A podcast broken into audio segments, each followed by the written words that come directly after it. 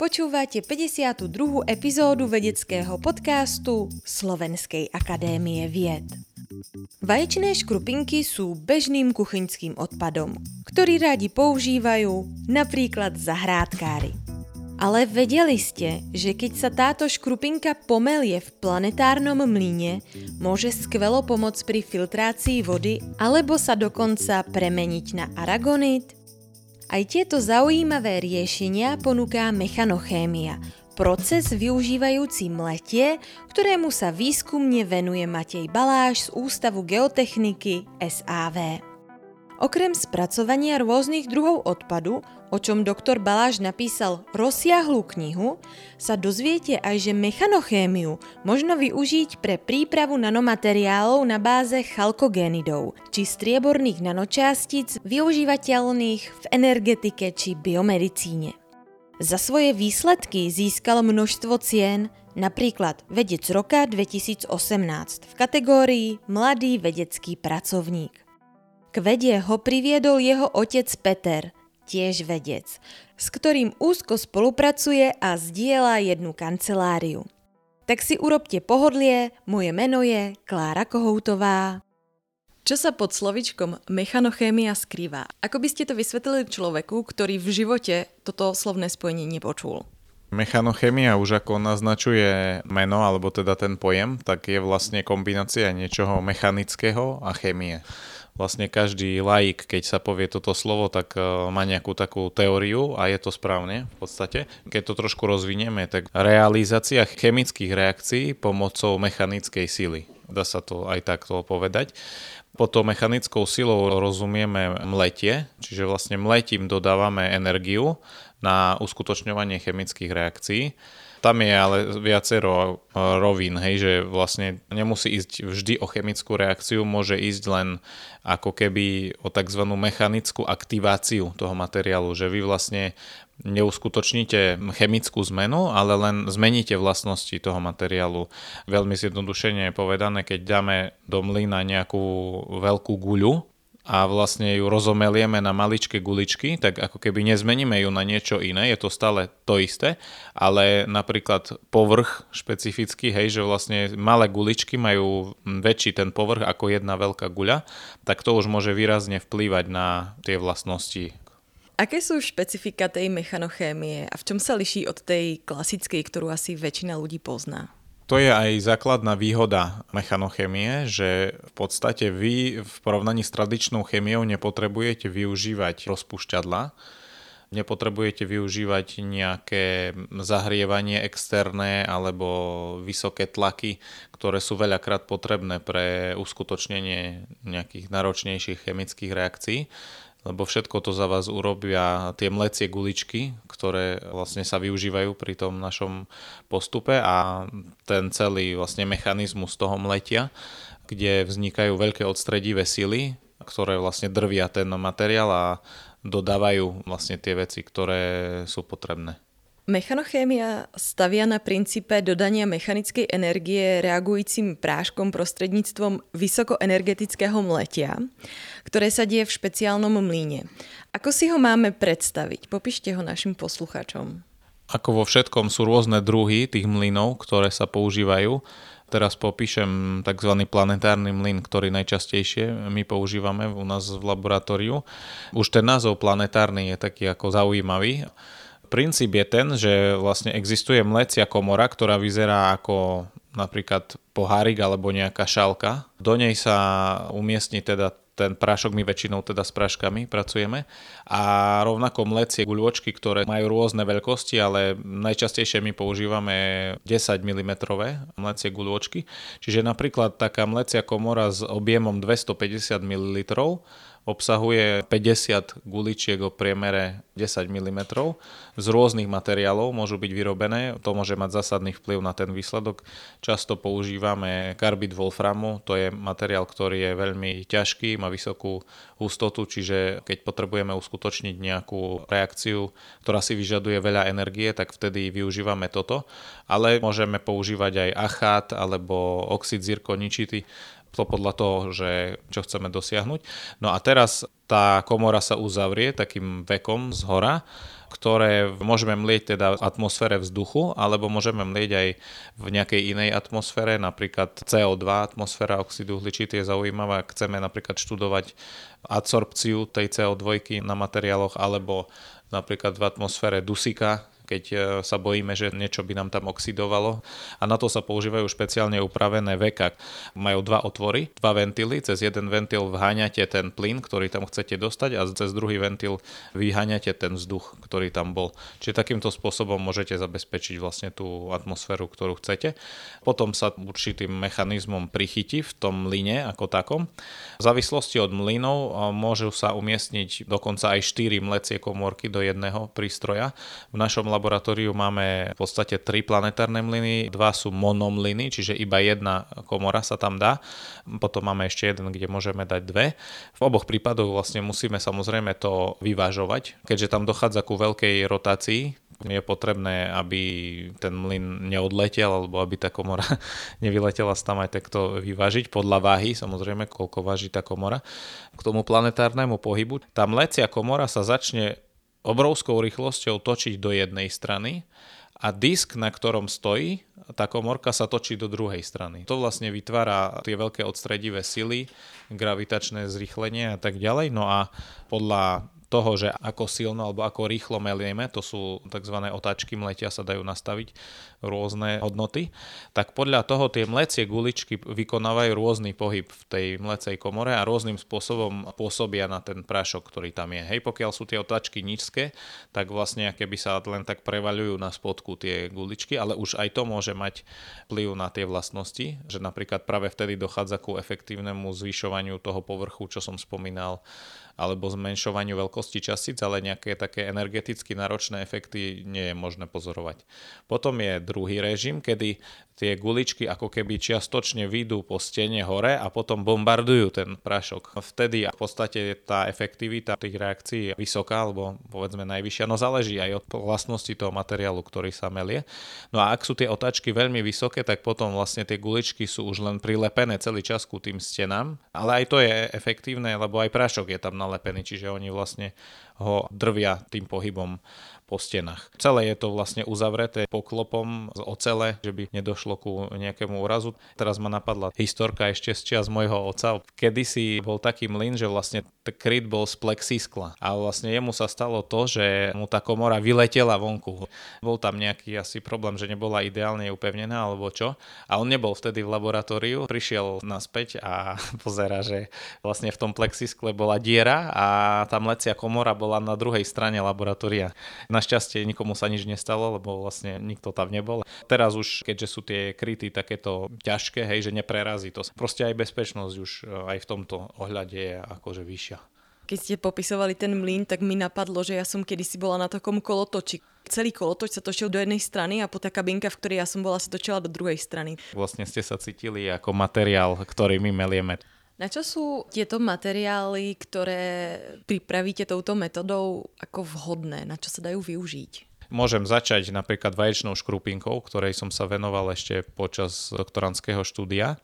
Vaječná škrupinka je odpad, ktorý patrí medzi najpočetnejšie odpady z potravinárskeho priemyslu.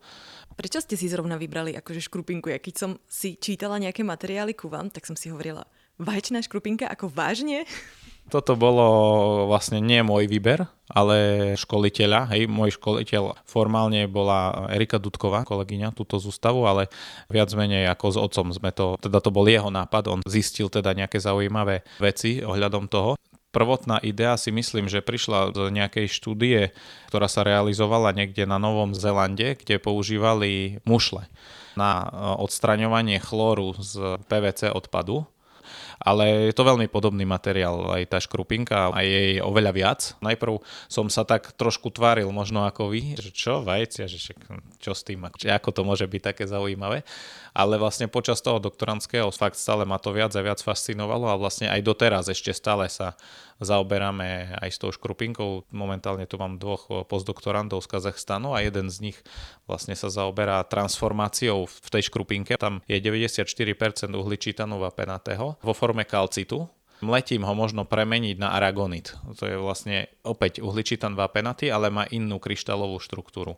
A teraz riešime to, že ako tá transformácia prebieha a zistujeme, že vlastne to, prečo je to možné, je spôsobené malým množstvom organických látok, ktoré sú v tej škrupinke, respektíve keď si predstavíte škrupinku, tam na spodku je taká blanka papierová, vaječná membrana. Ak sa melie škrupinka s tou membranou, vtedy tú transformáciu pozorujeme. Ak sa tá membrana dá preč, tak ju nepozorujeme toto je fakt také ako zaujímavé. Napríklad, ak sa podarí premeniť to na ten aragonit, tak ten je lepší adsorbent ionov ťažkých kovov z vôd. Čiže to bola jedna z vecí, čo vlastne v rámci doktorandského štúdia tiež sme riešili. Sme si urobili zásobný roztok kademnatých ionov. Kadmium je environmentálny problém, no a zisťovali sme, že ako vieme vylepšiť aktivitu tej vaječnej škrupinky, ako jej schopnosť vychytávať tie odpadové iony, ak to pomelieme. No a veľmi výrazným spôsobom sa podarilo zvýšiť tú aktivitu. To bola jedna vec. Druhá vec, čo som spomínal, ten PVC. Z PVC je ten problém, že ak sa normálne spaľuje, tak sa uvoľňujú toxické látky v dôsledku prítomnosti chloru, ktorý tam je. Ale ak ten chlor sa odstraní, tak vlastne už ten problém environmentálny je oveľa menší. No a my sme vlastne mletím ten vápnik z tej škrupinky, podarilo sa nám vlastne, aby zreagoval s tým chlorom a vznikol chlorid vapenaty, ktorý je vlastne zlučenina, ktorá nie je vôbec nebezpečná, dokonca sa používa na sušenie napríklad chemikálií alebo aj ako súčasť posypov, keď sa posypujú cesty Ďalšie, čo sa podarilo, tak ako som spomínal tú membránku tej vaječnej škrupinky, je to organický materiál zložený z aminokyselín a v nich sa nachádza aj síra. Je tam zhruba 3% síry sú v tej blanke papierovej. No a my aj v našom oddelení sa venujeme zlúčeninám síry. Nám sa podarilo tú síru v tej membráne využiť na reakciu s kovom. Konkrétne sme pripravili sulfid olovnaty, že sme vlastne mleli odstan olovnatý ako zdroj olova s touto vaječnou membránou a to olovo si našlo tú síru v tej membráne a vlastne vznikol tento sulfit, ktorý je polovodičový materiál, ktorý sa využíva napríklad do solárnych článkov.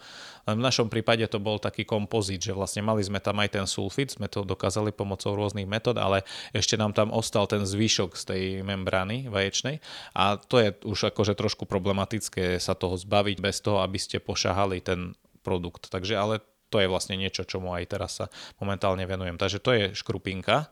A teraz sa zaoberám takou zaujímavou vecou, že pripravujem teda rôzne sulfidy reakciou elementárnej síry ako prvku z koumy, Tie sulfidy ako také sú fakt využiteľné veľmi širokospektrálne. Termoelektrické materiály, solárne články, potom fotokatalýza, to je vlastne odburávanie nejakých organických polutantov alebo nejakých zvyškových liečiv a tak ďalej pomocou ožiarenia s UV svetlom alebo aj viditeľným svetlom.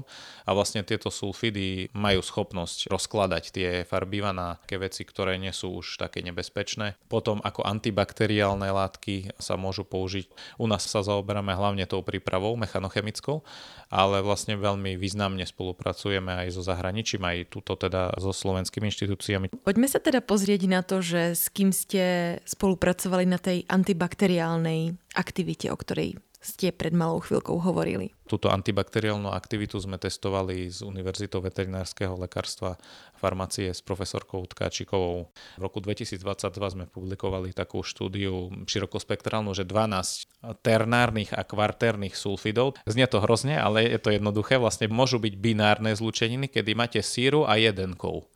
Ternárne sú síra a dva kovy. Sú síra a tri kovy.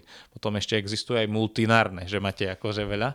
Hej, no a my sme vlastne 12 takých zlúčení, čiže buď tam boli dva kovy a síra, alebo tri kovy síra. Všetky boli na báze medi, že mali v sebe aj meď. Tak sme zistili ako fakt, že sú to perspektívne materiály, lebo väčšina z nich teda mala antibakteriálnu aktivitu. Samozrejme tam ide o to potom, akú koncentráciu použijete tých látok, ale ako štandardne aj medzi nimi boli rozdiely, takže dalo sa to pekne porovnávať. V súčasnosti je trendom pripravovať strieborné nanočástice tzv. zelenou syntézou. Poďme sa na chvíľku zastaviť u tejto témy, lebo zelená syntéza a chémia to mi trošku nejde dokopy. To je vlastne niečo, čomu som sa začal venovať asi nejakých 5-6 rokov dozadu. V podstate opäť ide o antibakteriálne látky, hej, striebro to sa vie všeobecne, že nanostriebro je antibakteriálne aktívne. No a asi nejakých 10-15 rokov dozadu sa objavila taká nová metóda prípravy tých nanočastíc striebra, takzvaná zelená syntéza, že vy vlastne si urobíte extrakt nejakej rastliny, čiže povedzme to, že urobíte si čaj napríklad z oregana, povedzme, a dostanete teda extrakt ako kvapalinu a táto sa zmieša s roztokom dusičnanu strieborného, čo je vlastne zdroj strieborných ionov a dojde ku redukcii striebra ako z Ag1 plus na Ag0. Týmto spôsobom dostanete tie nanočastice striebra a máte to v kvapalnej forme, čiže vlastne dá sa to ako aplikovať. V súčasnosti existuje neskutočné množstvo rastlín, ktoré na toto už boli využité. A môj nápad bol využiť na to mechanochemiu priamo v práškovej forme zobrať rastlinu a zobrať prášok dusičnanu strieborného a toto pomliť. Či tiež dostaneme tie nanočastice. No a podarilo sa. Vlastne aj moja doktorantka mala časť práce zamerané na, na túto, že využívala také bežne dostupné rastliny, ako je materina duška alebo tymián, baza čierna, ako tieto redukčné činidla No a následne sme potom potvrdili tú antibakteriálnu aktivitu. Napríklad aj lišajníky sme využívali týmto spôsobom. To som mal aj taký článok populárny s kolegom z botaniky, tuto z UPEŽ, doktor Goga. A oni mi teda dali k dispozícii rôzne druhy lišajníkov. Jeden z nich bol dokonca z Antarktidy, takže to bolo také, že som si vravel, fúha, tak toto vám dať do mlyna, taký vzácný materiál. No ale oplatilo sa, lebo fungovalo to dobre v závislosti aj od toho, kde ten lišajník rastol. Napríklad ten z Antarktidy zrovna nefungoval najlepšie, lebo tam bolo to spôsobené tým, že on je ako keby vystavovaný extrémnym podmienkam ako UV svetlu a podobne hej, aj samozrejme zime veľkej a tak, takže vlastne všetku tú svoju ako keby potenciálnu energiu, ktorú by mohol venovať tej premene toho striebra, tej redukcii, tak eh, spotrebuje na prežitie svoje, hej. Čiže sa v ňom nevytvárajú látky, ktoré potom sú schopné tej redukcie. Zatiaľ, čo tu, keď zo Slovenska sme zobrali nejaké lišajníky, tak tie fungovali dobre. Napríklad za dve hodiny už tá reakcia bola urobená tam a pri tom antarktickom ani po 6 hodinách to nebolo. Vy ste spomínali, že do toho mlyna dávate prášky. Vy si to sami melete, alebo kupujete rovno hotové prášky? podľa toho, o čo ide. Hej, škrupinku napríklad, tak to bolo tak, že tu pani kuchárky, keď sme mali obed, hej, tak oni vlastne nám dali tie škrupinky a my sme si ich už vlastne len poumývali. A to množstvo nebolo nejaké vysoké, ktoré ja som potreboval. To už bolo potom na úvahe tých pani kuchárok, že či mysleli na mňa, že baláš potrebuje škrupinky, tak urobíme niečo z vajíčok, ale myslím, že to takto akože nebolo. Vtedy vlastne ten prášok, my sme si vlastne tie škrupinky poumývali, potom sme ich podrvili mixery a sme dosiahli nejakú veľkosť častíc, ktorou sme už boli spokojní. Sme to mohli použiť ako vstup do mlyna. Čiže to je tento prípad. V prípade takej klasickej mechanochemie, že fakt chemickej syntézy, tak vtedy klasicky si kupujeme komerčné chemikálie od rôznych firiem tam je aj definované presne čistota, aká je veľkosť častíc a toto používame potom na tie reakcie. Rozprávame sa tu o škrupinkách, rozprávame sa tu aj o nejakých takých tých, povedzme, klasických chemikáliách. Rozprávame sa tu o lišajníkoch, to je fakt akože široký záber. Ako si vyberáte tie materiály? Najviac sa učím vtedy, keď píšem nejaký svoj odborný článok a potrebujem napríklad napísať úvod, že kde to vlastne je momentálne ten výskum v danej oblasti a tak. Aj priamo v tom úvode článku mám takú tabuľku, kde mám 10 štúdí, kde robili s rôznymi lišajníkmi tieto strieborné nanočastice, ale tam bol ten problém, že potrebovali využívať tie rozpušťadlá, ako som hovoril, na to, aby dostali z tých lišajníkov tie látky, ktoré sú zodpovedné za tú redukciu, ktorú my potrebujeme, tak museli používať, no nehovorím, že strašne toxické rozpušťadla, ale organické rozpušťadla, že v tomto prípade voda nefungovala, na rozdiel od bežných rastlín, kde funguje. No a to ma tak ako potešilo, že super, vlastne keď sa to podarí, že to pôjde tým našim letím, tak získame ďalšiu výhodu a environmentálnu, keďže sme videli, že to funguje vlastne v tej tradičnej syntéze, tak prečo by to nemalo ísť aj mletím? Mechanochémia sa môže výrazne využívať aj v oblasti spracovania odpadu.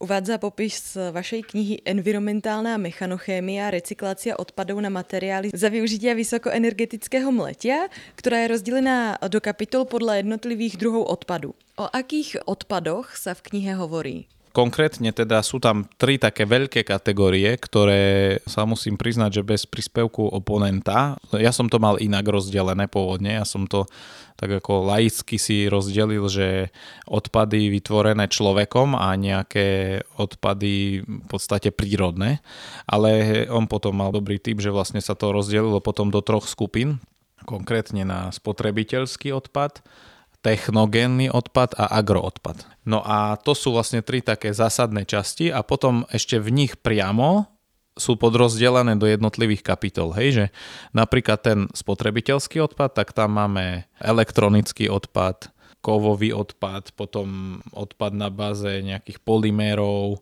U tých technogénnych odpadov to sú napríklad popolček, ktorý sa produkuje pri spaľovaní uhlia, potom nejaká troska pri spracovaní ocele, ktorá vzniká. No a v prípade agroodpadov, tak tam v podstate som sa potešil, lebo tam bola škrupinka, jedna kapitola, ale potom biomasa, napríklad hej, tie všelijaké, ja neviem, lúpky z ryže a tak ďalej, to je veľmi tiež perspektívna vec, ako využívať to. Takže je tam, myslím, nejakých 13 alebo 14 kapitol, kde vlastne každá popisuje jeden z odpadov. Vy teda ponúkate nejaké riešenia, čo s odpadmi? Máte nejaké riešenia na to, čo s nimi, keď ich bude proste veľa? Celá tá monografia je zameraná na to, že ako ich možno recyklovať, tie odpady aj na záver tej monografie je tam taká obrovská tabuľka, kde sú všetky tie štúdie, ktoré sú v tej knihe zosumarizované, je ich cez tisíc. Knihe sú rozdelené teda podľa typov odpadov, ale v tej zadnej tabuľke sú zoradené podľa typu, ako ich možno využiť. Napríklad je tam heslo, že adsorpcia alebo zhodnotenie kovov, že získanie e, kovov spätne alebo nanomateriály.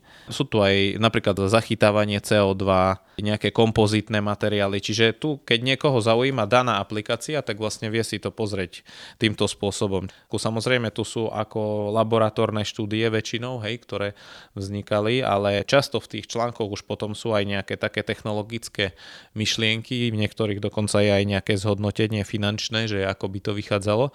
Čiže je to veľmi podľa mňa perspektívne aj z tohto uhla pohľadu si to, ako využívať tento náš proces. Teraz taká otázka ako keby do budúcnosti. Viete si predstaviť, že by ten mechanochemický mlín bol súčasťou, nejakou bežnou súčasťou domácností? Tak to je veľmi zaujímavá otázka, ktorú som ešte nedostal nikdy. Ja si myslím, že by to možno aj šlo. Fakt tie mlyny, ktoré my používame tu, nie sú ani nejaké objemné, že proste, že by sa to tam nezmestilo.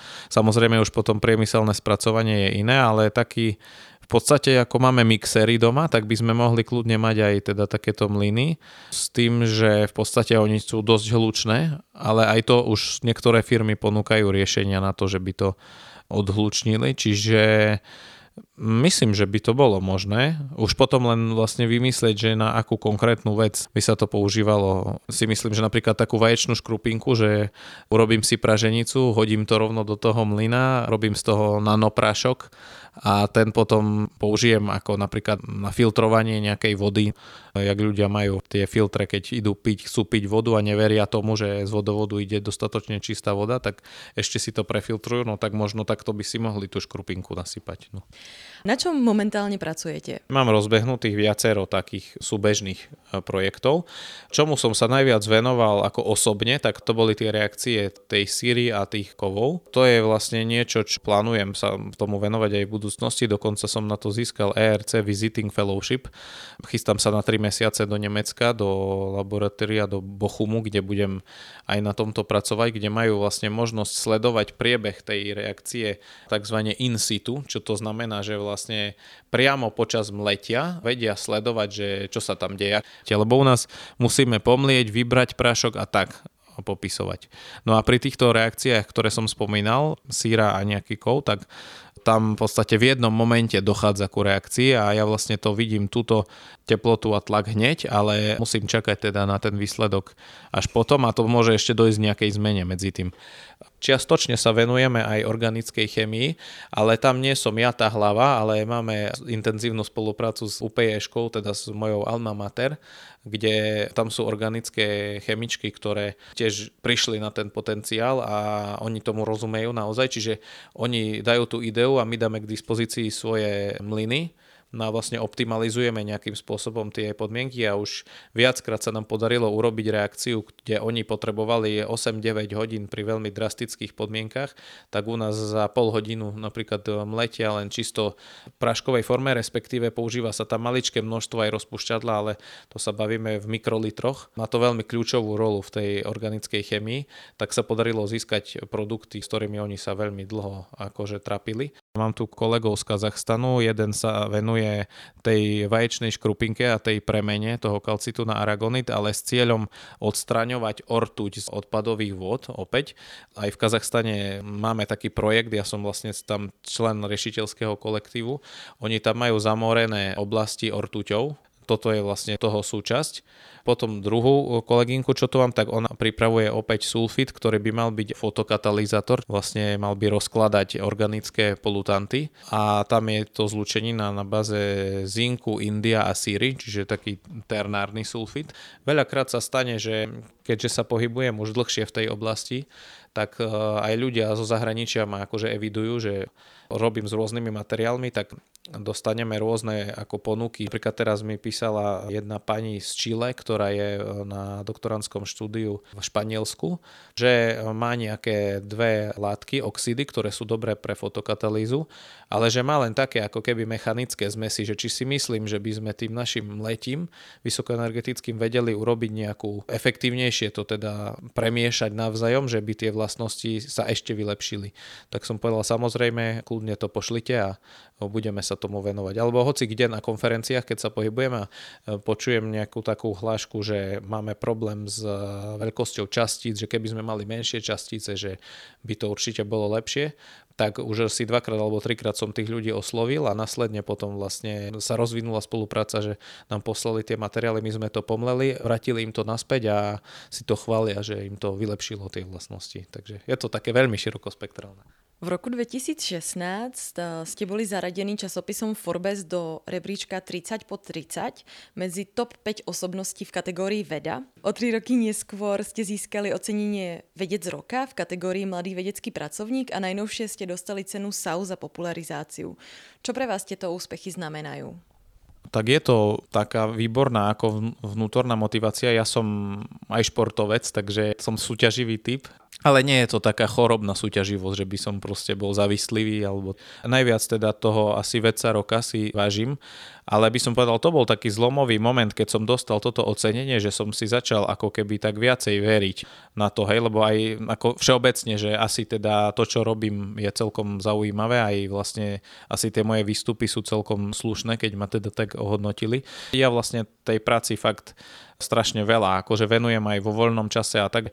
Keď som skončil doktorantské, vtedy sa to vo mne tak akože zlomilo, že fakt sa to stalo, tá práca moje hobby. V podstate, keď je niečo, do čoho sa naozaj ponorím, tak potom je veľmi ťažké akože sa zastaviť. Aj napríklad v noci sa mi stane, že už sa zobudím a už neviem vlastne ďalej spať, že už začnem rozmýšľať nad nejakými vedeckými problémami, tak idem si popracovať napríklad na hodinu a potom spím ďalej. Rubrika Buď alebo. Tenis alebo beh? Tenis, preto, lebo vlastne tam je to ako keby taká viacej súťaživosti v tom. Veda alebo šport? Tak veda, lebo je to moja práca, živí ma to, ale obe veci mám ich veľmi rád. Sterané vtáča alebo nočná sova? Nočná sova skôr, ale som taký prispôsobivý že ak treba, aj o 4 ráno, da kedy vstanem, porobím si dačo, potom zase ľahnem, ale väčšinou, ako hovorím, zvyknem pracovať aj do 11. 12. večer. Káva alebo čaj? Jednoznačne čaj. Toto je vec, ktorá vlastne doteraz som akože sa nenaučil, ale aj sa celkom toho teším piť kávu, lebo každý v podstate, čo poznám, drvivá väčšina ľudí pije kávu. Keď niekde prídem, kavičku, kavičku sa pýtajú, ja hovorím, nie, nie, čajík si dám. Sám ste v jednom rozhovore spomenuli, že vás k vede a mechanochémii priviedol váš otec Peter, uznávaný odborník v tejto oblasti. Pre našich poslucháčov máme malé prekvapenie. Petra Baláža mám tiež pri mikrofóne. A tak rada využijem túto príležitosť a položím mu niekoľko otázok. Kedy sa stala mechanochémia predmetom vedeckého bádania na Slovensku? Mechanochémia je pomerne mladý odbor vedy, ktorá sa pohybuje medzi chémiou strojárstvom, baníctvom, hutníctvom a tak ďalej.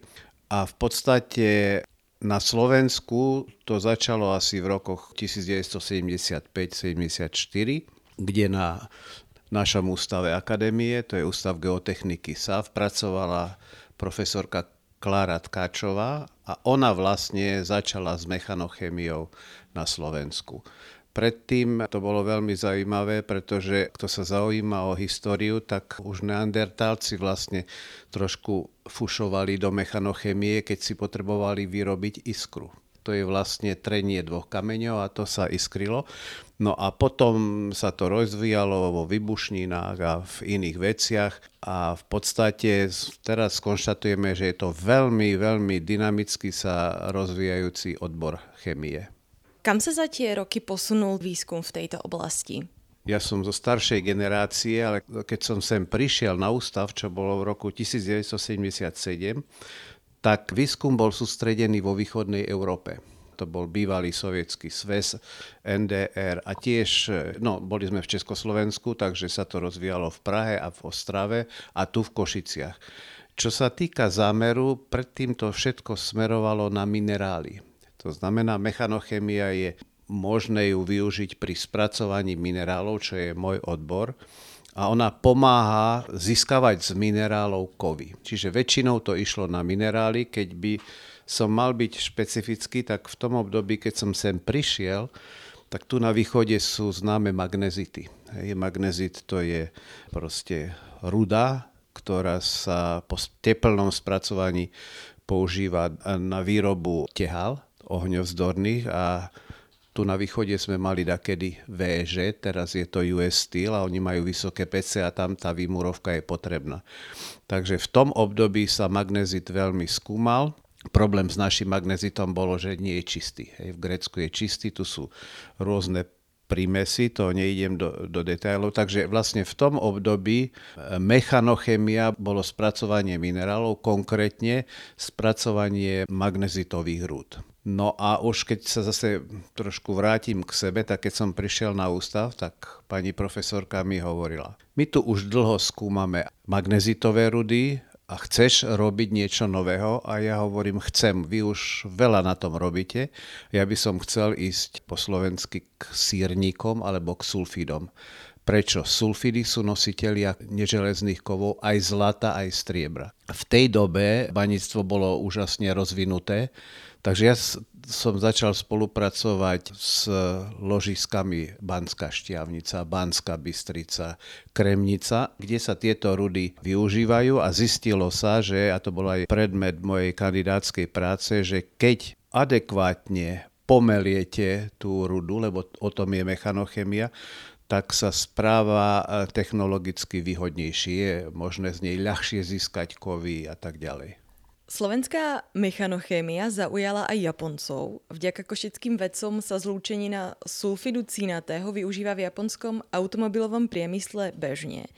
Ako konkrétne ten sulfid cínatý začali Japonci využívať a aký bol teda prínos Slovákov? Mali sme projekt z Technische Universität Clausthal.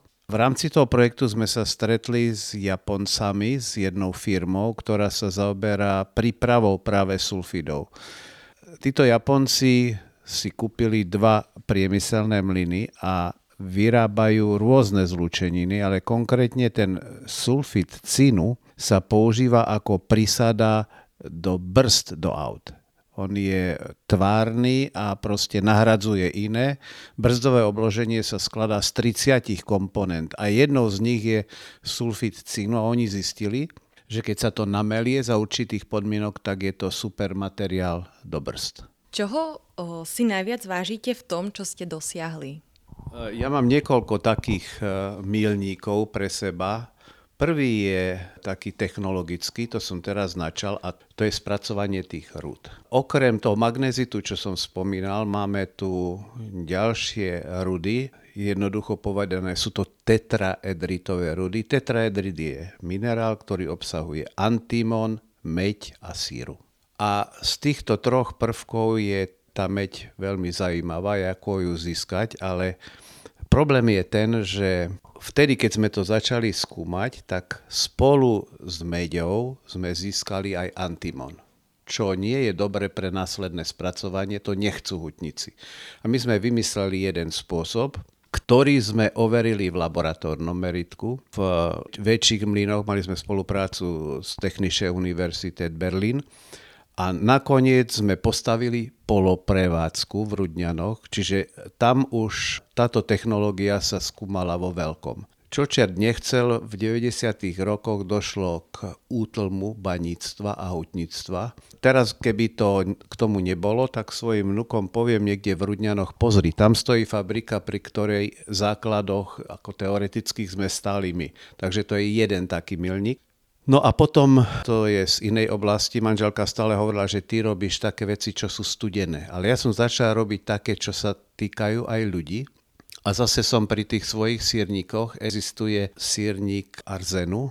A keď poviete lajkový arzen, tak povie, o, to je toxické. Ale nie je to celkom tak. Ale začali sme spolupracovať v Bratislave s virologickým ústavom. Tam e, mám kamaráda, doktor Sedlák. My sme sa pokúšali ten minerál aplikovať na účinok na rakovinové bunky. Totiž arzen, keď ho rozpustíte, tak je to fajn jed, viď rímsky cisári, hej, lebo to je sladké. Viď Napoleon, že vraj on sa otrávil. A toto, čo my robíme, je málo rozpustný arzen, ktorého rozpustnosť sa dá modifikovať mechanochémiou. To bola základná myšlienka. Podarilo sa nám pripraviť také látky vo forme suspenzií.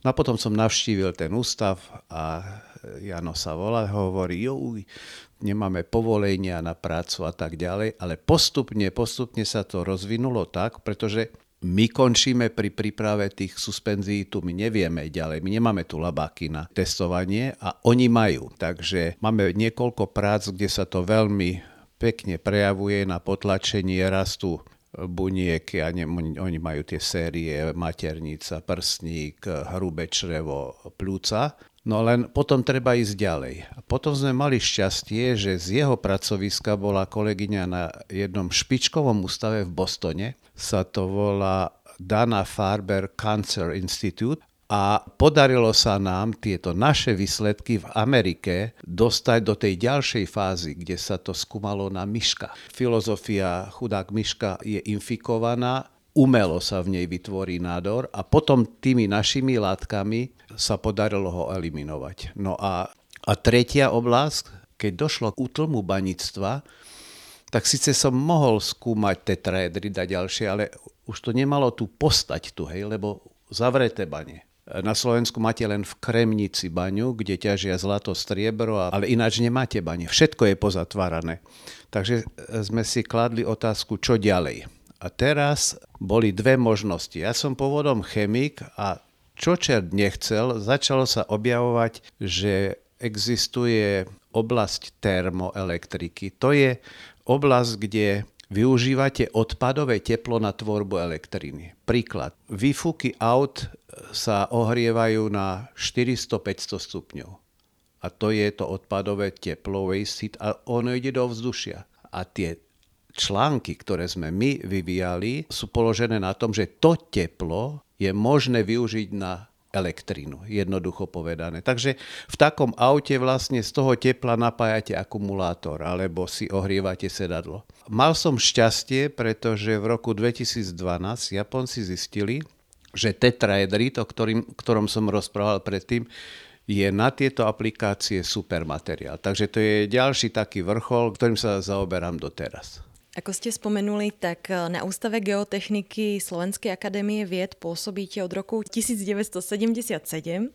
Za tie roky ste vedecky vychovali viacero osobností, ktoré dodnes pracujú po vašom boku. A vytvorili ste skvelý tým ľudí, ktorí žne úspechy aj doma, aj v zahraničí a jedným z vašich spolupracovníkov je aj váš syn Matej. S Maťom je to tak, že ako každé dieťa, keď žije v takej rodine, tak nasáva nejaké vedomosti, čiže on už od malička tu chodil, ale ja som nikdy nemal takú otcovskú taktiku, že ja som doktor, ty budeš doktor, ja som holič, ty budeš holič. Ja som nechal tento výber na ňo. On bol na prírodeckej fakulte, bol dobrý študent, ale bol v oblasti organickej chémie. A teraz prišiel zlomový moment, keď sa má rozhodnúť.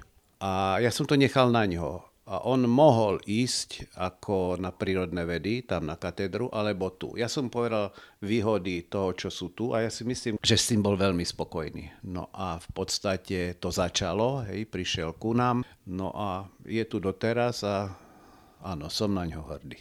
Keďže vlastne idete v tých šlapajách svojho otca, potešilo by vás, keby jedno z vašich detí išlo tiež vlastne vo vašich šlapajách?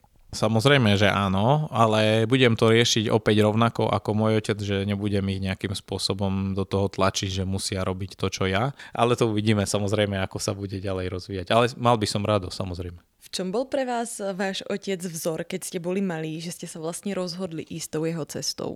Jednak e, proste ten náš vzťah bol veľmi taký pekný e, v zmysle toho, že stále som sa na ňo tešil veľmi. Hej, tým, že, že keď e, vlastne tie deti sú viacej s, s matkou, tak e, potom keď ten otec príde, tak vlastne sa tak strašne tešia, že prišiel a tak. Niekedy to bolo dlhé čakanie, keď bol aj vlastne dlhšie prež, nebolo to nejaké extrémne, že by roky bol preč, ale niekedy sa stalo, že 2-3 mesiace bol mimo. Plus potom samozrejme ako chemia ako taká ma zaujala na strednej škole na gymnáziu Trebišovská 12 v Košiciach, tak tam som mal vynikajúcu pani profesorku Hajdukovu a ona ako keby tiež výrazným spôsobom prispela k tomu, že som sa dal týmto smerom. Už sme spomínali tie vaše úspechy. Pracujete teda vlastne v rovnakom odbore ako váš otec. Je niečo, v čom vás ešte dnes váš otec inšpiruje? Určite áno. Minimálne v tom, že keď ja budem mať 75 rokov, takže by som stále chcel byť taký aktívny v tej práci, bo on stále v podstate má tú tendenciu sa snaží teda tie odborné články, ktoré sú pre nás ako najdôležitejšie, stále publikovať. On síce má aj v spolupráci s kolegami veľa, ale keď on sám vlastne nenapíše niečo, tak je z toho ako keby smutný. Stále má vlastne tú tendenciu niečo robiť. Už v jeho veku dávno by mohol vlastne len to nechať všetko na mladších kolegov. No a potom veľmi dôležitá vec je jeho pozitívny pohľad na život, na veci, bo veľakrát už tí starší ľudia sú takí proste, že ofrflú všetko. A u neho to nie je, on stále v podstate, aj keď doma sme boli, stále bol ten, ten optimista, ktorý prinášal tie pozitívne impulsy, srandu a tak ďalej, hej. A aj teraz vlastne, keď už samozrejme nevždy zažíva iba príjemné veci, ale aj tak vždy to otočí na srandu a stále aj v tomto veku vlastne má tú takú pozitívnu iskru do života, tak toto by som si chcel zachovať. Nemôžem sa nespýtať, lebo sedíme u vás v kancelárii, sedíte tu so svojím otcom, tak neleze vám to niekedy na nervy, že ste naozaj v takom dennom kontakte? No, popravde musím povedať, že lezie. ale veľmi podstatné slovíčko je niekedy. Ja vlastne to beriem tak, tie aktivity moje už sú veľmi početné a aj veľa, s veľa ľuďmi spolupracujem, každú chvíľu sa tu otvárajú dvere, niekto niečo chce, skoro vždy odo mňa teda. Čiže je to také trošku niekedy, že vlastne aj to sklbovať, že aj si vypočuť vlastne čo akože jeho trápi, aj vlastne vypočuť ľudí, ktorí tu chodia a ešte aj mať čas na svoju prácu ako takú, tak je to veľmi zložité miestami. Väčšinou to končí tak, že potom doma to doháňam ako večer, ale vo všeobecnosti ako je to super ho tu mať, lebo viem, že takmer všetkými vecami, s ktorými ja ako prichádzam do styku, tak on si to už zažil, takže viem sa s ním poradiť vlastne aj po tej odbornej stránke, aj po tej osobnej, takže vo všeobecnosti som rád, že ho tu mám. Predstavte si, že je dneska sobota. Ako naložíte s tým voľným dňom? Tak tu je to veľmi ovplyvnené mojou aktuálnou situáciou, kde sa nachádzam a vlastne či som s rodinou alebo nie som s rodinou. Hej, berme, že je to štandardná sobota, že som s rodinou, tak vlastne tam je to jasné. V podstate budem sa zaoberať z časti varením, prataním, programom s deťmi. Cez obed sa vytvorí malé okienko na potenciálnu prácu, ale väčšinou aj ja si idem ľahnúť cez obed. Takže sobota je vlastne jednoznačne rodinný deň. Čo robíte, keď nerobíte okrem športu a vedy teda? Je, tam ešte nejaké okienko na niečo, alebo toto sú vlastne tie dve hlavné oblasti? A teraz samozrejme rodina je tá tretia, tak je tam ešte niečo, alebo toto sú tie tri hlavné oblasti, ktorým sa venujete? Tak napadlo ma, že väčšinou spím, teda okrem toho. Ale áno, je tam veľa vecí, ktoré som robil, aj potenciálne, keby mal deň viacej hodín, tak by som sa venoval aj tomu. Napríklad hranie na gitare, to som sa naučil ako vlastne amatér podľa videí na YouTube. Ešte ako teenager som sa naučil úplné základy. Predtým, ako som spoznal manželku, tak som asi rok sa intenzívne učil vlastne cez internet, takže som sa dostal do nejakého takého začiatočníckého levelu, že viem zahrať nejaké také štandardné akordy. Aj v podstate takým spôsobom, že aj to celkom dobre ako znie, že nie je to také rozladené, ale už teraz napríklad veľmi dlho som nedržal gitaru v ruke, ale to by som akože bral. Ďalšia vec je rodokmeň Tomu som sa tiež venoval v podstate asi pred dvoma rokmi tak intenzívne. Dosť veľa sa mi podarilo zistiť, lebo dneska na internete cez stránku Family Search tam sa dá veľa toho vyhľadať. To ma veľmi bavilo a to nemám uzavreté, takže keď sa niekedy stane, že sa trošku uvoľním alebo povedzme opadne eufória z práce, tak eh, sa pustím do toho. Ďalšia vec sú počítačové hry, napríklad NHL. Asi dva roky som hrával takú online ligu aj e, s inými hráčmi. Asi pred dvoma mesiacmi sa mi ju podarilo vyhrať, takže potom som s tým skončil na vrchole kvázi slavy. No a nielen táto hra aj iné. Máme aj nejaké herné konzoly doma. Tam aj vlastne s deťmi samozrejme toto je výborná kombinácia, že vlastne ja sa s nimi hrám a zároveň sa hrám aj sám so sebou, že vlastne sa zabavím. Rubrika Veda versus viera. V čo veríte? Asi verím v nejakú vnútornú sílu v zmysle toho, že keď človek niečo chce dosiahnuť a robí preto maximum, tak by sa mu to malo podariť.